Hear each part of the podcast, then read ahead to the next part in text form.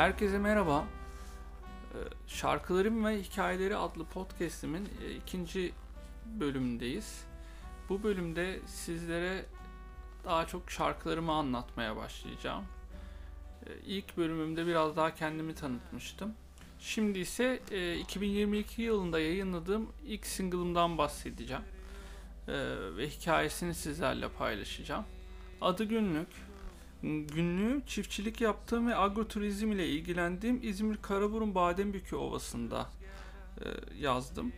Önce size tabii gözünüzde canlanması için biraz Badembükü Ovası'nı anlatmak istiyorum. Şimdi Badembükü Ovası öyle bir yer ki e, üç tarafı dağlarla çevrili, güneşin en son battığı, her mevsim ayrı güzel olan deniz kenarında bulunan küçük bir ova. Burası eskiden e, Parlak Köyü'nün e, Parlak Köyü'nde yaşayanların çiftçilik yapmak için geldikleri bir yer. E, Karşımızda sanki her sabah birbirimize günaydın diyecek kadar yakın olan Sakız Adası bulunuyor. Gökyüzüyle aramızda hiçbir engel olmayan konumuyla muazzam, sakin, dingin bir yer burası. E, Market, bakkal, yani alışveriş yapabileceğiniz hiçbir yer yok. Ancak yerel halktan onların ürettiklerini alabiliyorsunuz.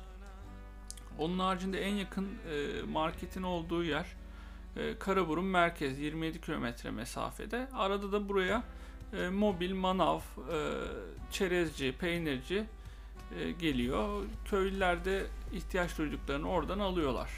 Yazları çok hareketli oluyor burası. Kışları çok sakin. Yani ne kadar hareketliyse o kadar da sakin oluyor.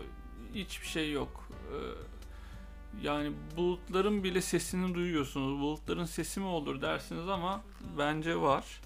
E, Günlükte tam da şarkının ismindeki gibi Karaburun Badembükü'nde geçirdiğim sakin günlerimi anlattım. E, Yazdan bahara geçtiğimiz bir dönemdi. Yani sadece etrafımda kuşlar var, bulutlar, deniz, doğanın içindeyim. E, Her gün şarkıda da bahsettiğim gibi kaset gibi sessiz sakin her gün aynı günü tekrarlıyoruz. Ben de ne yaptım tabi? Onlarla konuşmasını öğrendim diyeyim. Kelimelere döktüm. Ee, rüzgarın sesi de bana melodi oldu diyelim. Ee, gerçekten de öyle oluyor. O kadar sakinlik, sessizliğin içinde her şeyden bir şey çıkarabiliyorsunuz. Yani çok huzurlu bir ortam burası. Ee, böyle olunca da bir de şunu düşündüm. Eğer benim sevdiklerim yanımda olsaydı nasıl olurdu? Bu güzel yere yeni bir boyut e, kazandırabilirdi bu. E, Bunu da günlükte anlattım.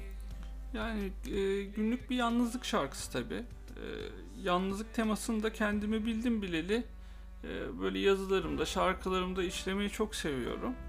E, bunu zamanla anladım. Yani şöyleymiş, yalnızlığı ben hep e, yakın zamana kadar fobi olarak görüyordum.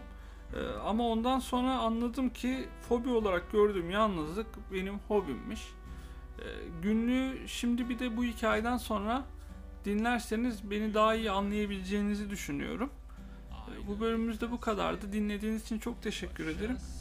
Görüşmek dileğiyle. Hoşçakalın. Sanki uyku Sakin bir deniz Rüzgara teslim